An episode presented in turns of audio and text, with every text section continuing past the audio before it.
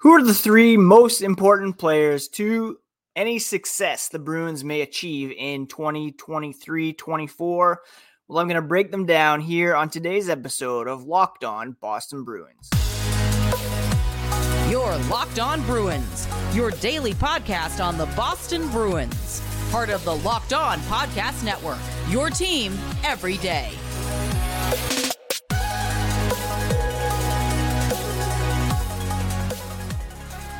What is up, Bruins fans, and welcome back to the Locked On Boston Bruins podcast. I'm your host, Ian McLaren, and this is a daily show where we discuss all things Spoked B. Today is Tuesday, July 18th, and I want to thank you so much for making Locked On Bruins part of your day every single day. The podcast is free and available on your favorite podcast app Spotify, Apple, Pocket Cast is what I use. It's also available in video form on YouTube. So go to both places, smash that subscribe button, absolutely free, and you get daily Boston Bruins content. In fact, there is a podcast for your favorite baseball team, your favorite basketball team, your favorite football team, your favorite college squad, and all other 31 NHL teams as well. So just tons of content being pumped out on the Locked On Podcast Network. Today on the show, I'm going to be talking about three players on whom I believe Boston's success next season may hinge. Before we get into that, a quick reminder the podcast can be found on Twitter, Instagram at Locked NHL Bruins. I've yet to jump on threads, but we'll do that soon. You can find me my dad jokes, hockey thoughts at ENC McLaren on Twitter, threads, and some other stuff on Instagram as well. All right, let's jump right into it. And let's assume for the moment that neither Patrice Bergeron nor David Krejci will be back or whatever. Let's just assume maybe Krejci won't be back. And we have a situation in which Pavel Zacha is a top six center for the Boston Bruins. Well, I think he's going to have to prove that last season was no fluke. Pavel Zacha, in his first year with the Boston Bruins, put up career numbers pretty much across the board. And finally lived up to the billing of the kind of player that everybody thought he would be when he was drafted sixth overall in 2015. His previous career high in points was 35. Actually, no, 36, sent two seasons ago with the New Jersey Devils. Here, last year with the Bruins, 21 goals, four ahead of his career high, 36 assists, 12 ahead of his career high, in that category for 57 points. Now, it wasn't his highest point per game total. It actually matched the 35 points that he achieved in 50 games back in 2020 21, 0.7.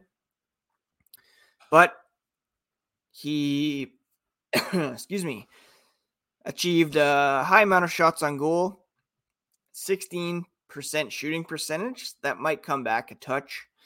Um, but had success up and down the board for the Boston Bruins. Now, he also earned a pretty nice new contract. He'll be paid uh, 4.75 average annual valuation over the next four seasons. And he's really going to have to step up and prove that he can be a at least a second line center for the Boston Bruins and be an effective distributor, playmaker, and centerman for our boy David Pastrnak. Those two likely to remain together. The Czech connection. And despite his career year, he wasn't really, uh, you know, contributing too much on the power play. He had 16 points on the power play two seasons ago, 18 back in 2016, 17.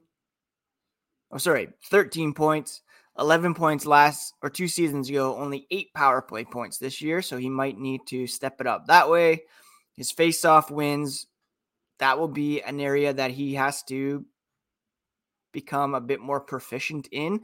Only a 45.3% success rate last season. 1.43 or 1 minute 43 seconds of power play time, which is down from his career average.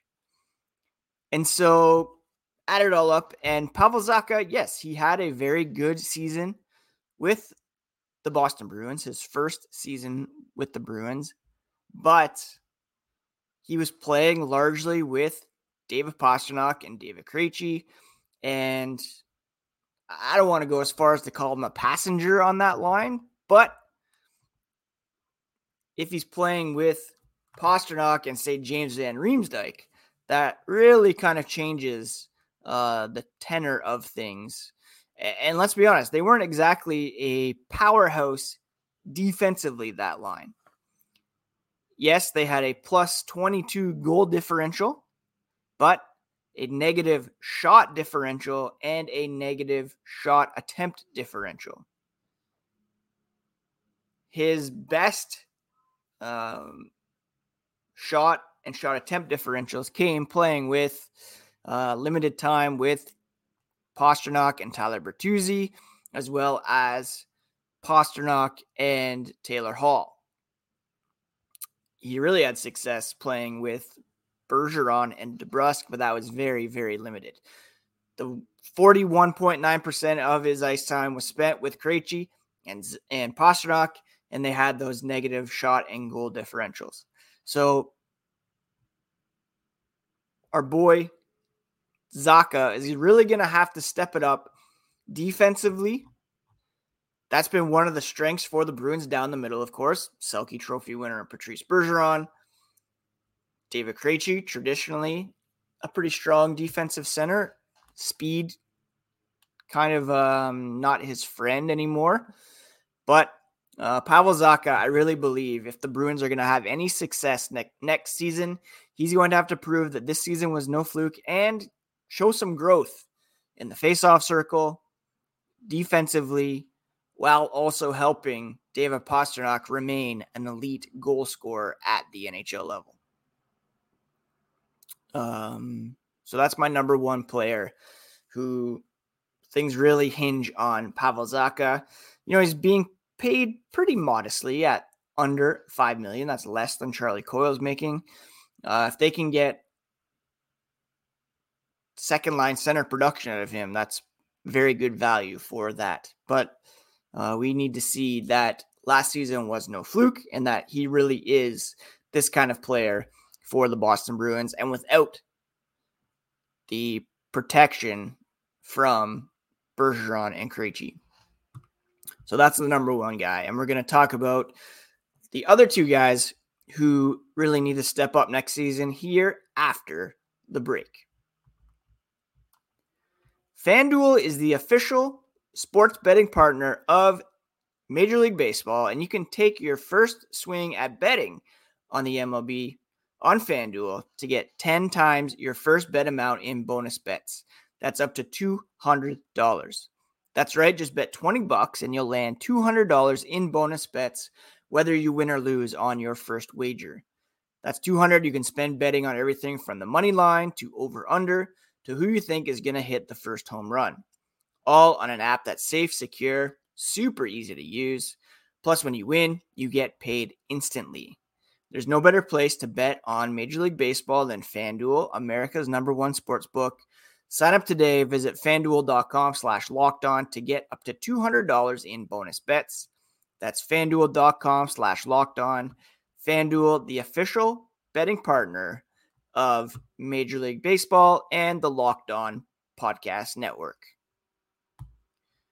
And thank you so much once again for making Locked On Boston Bruins part of your day every single day. On tomorrow's episode, we are going to do a quick divisional outlook. Who got better? Who got worse?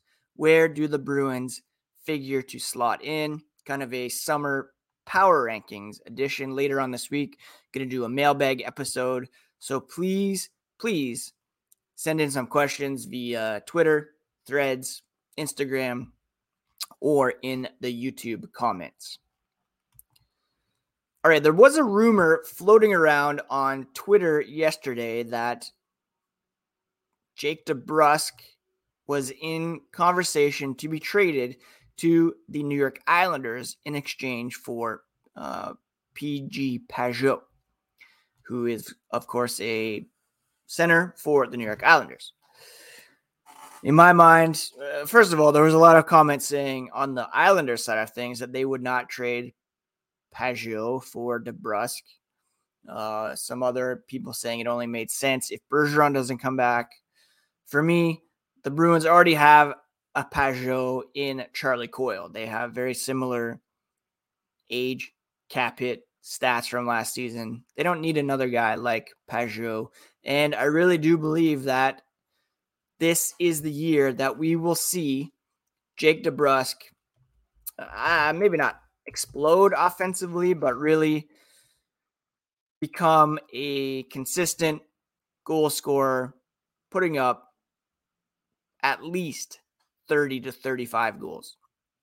This past season, he had 27 goals in 64 games, a 0.42 goal per game rate. Uh, I'm not a huge math guy, but that would put him at 0.42 times 82, 34 goal pace over an 82 game season. And I think that should be the goal for him this year, pushing for that, well, easily hitting 30 goals and pushing for that 35 goal threshold, 60 points as well. Love to see him get a 35, 25 stat line. And this is a big year for Jake DeBrusk because he can become an unrestricted free agent next summer. I talked about this last week, uh, responding to a question about whether he will be extended, his status as a core player. Next summer, he will be 27 years old. Crazy to think that Jake DeBrusk is on the verge of turning 27. He will do so on October 17th and in the prime of his career. Probably, hopefully, coming off a new career high in goals. He just matched his career high this past season of 27 in 64 games. He scored 27 in 68 games back in 2018 19. That was his, uh, well, no, his career high in points was as a rookie, 43 before the season. It's now set at 50. So Jake DeBrusk, for himself, he needs to have the best season of his career.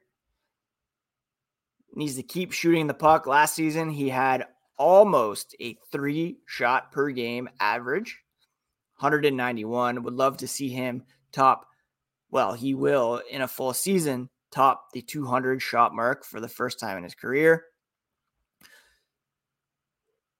If he maintains that pace, and his shooting percentage last season wasn't really all that elevated. In 2019, when he had the 27 goals, 17.3.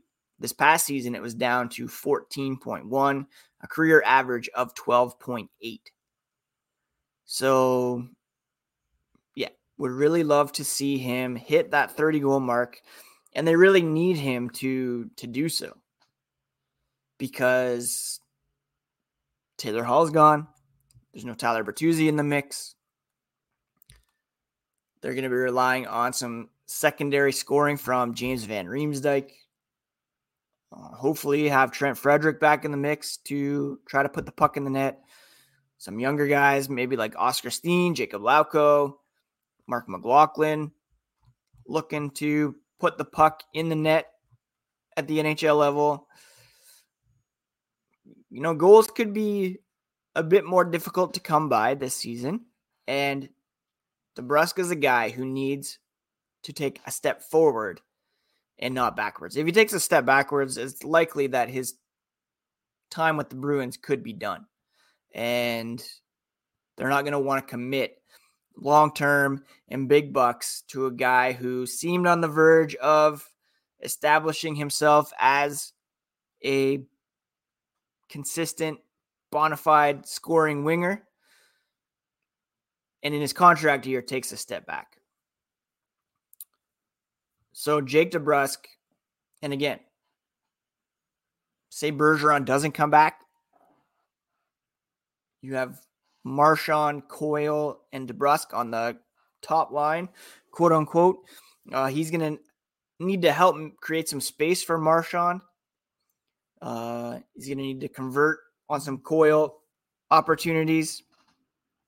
And yeah, just really make up for even more lost offense if Bergeron and Krejci aren't back. Now, if Bergeron is back, that will certainly help DeBrusk reach new heights as a lot of his recent success has come since playing with Bergeron and Marchand. A couple years ago, he was on a line with Curtis Lazar and Erik Haula most frequently, or Erik Haula, Craig Smith, Erik Haula, Nick Foligno, um, Oskar Steen, Charlie Coyle, Tomas Nosek. These were the guys that he was playing with in order for him to take that next step, he needs to remain in the top six and ideally playing with Bergeron. If it's Coyle that he's playing with, could be a bit more difficult to set those career marks. But again, that's the mark of a an elite level NHL scorer that you can create that offense on your own and get the puck on net, get it in the net with consistency. And that's what we need to see from Jake DeBrusk and, and the Bruins' success really depends on him remaining that consistent goal scorer that he has proven to be since jumping up on the top line.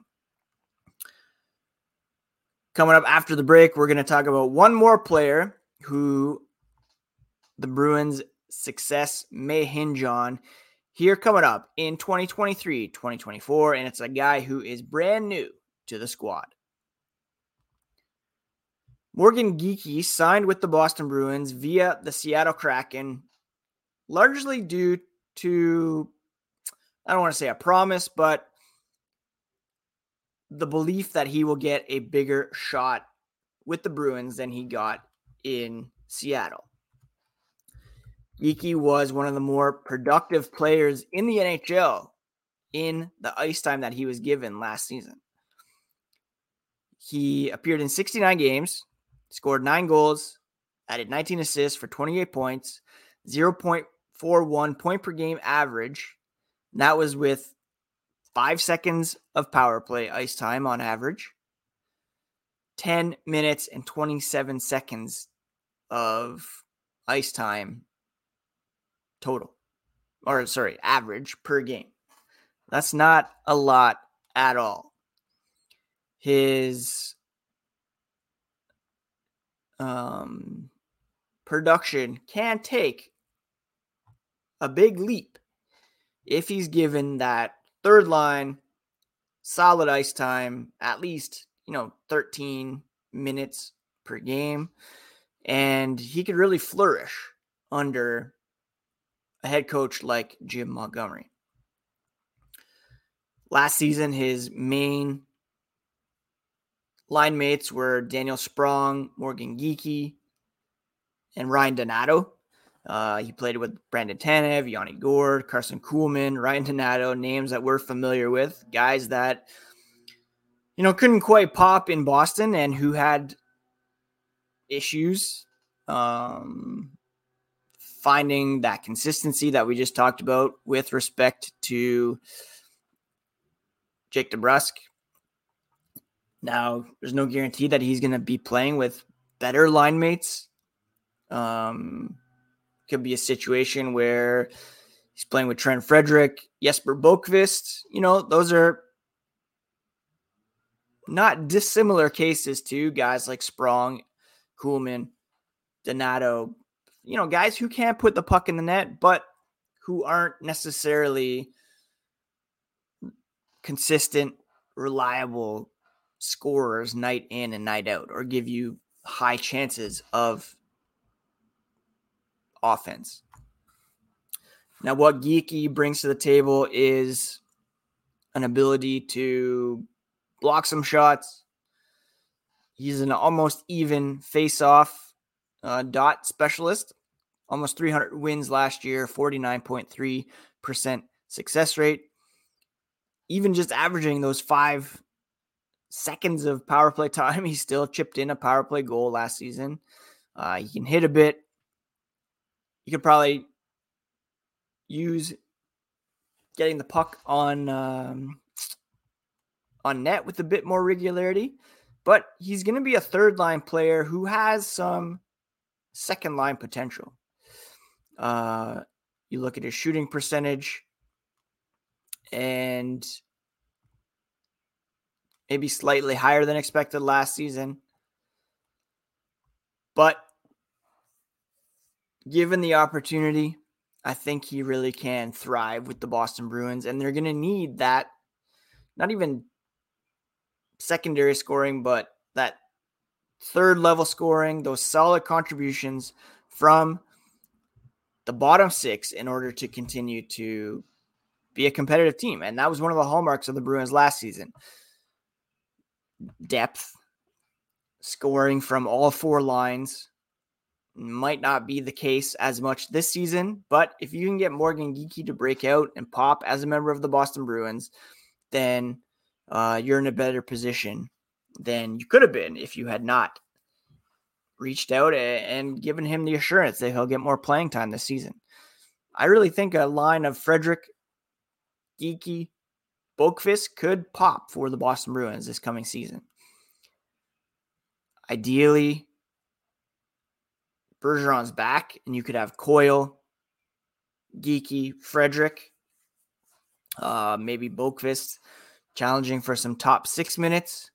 Um, a lot of it hinges on whether or not Bergeron is back. If he's not back, you still have options. If he is, then the picture could be a lot clearer. You could have, yeah, a lot of different combinations up front.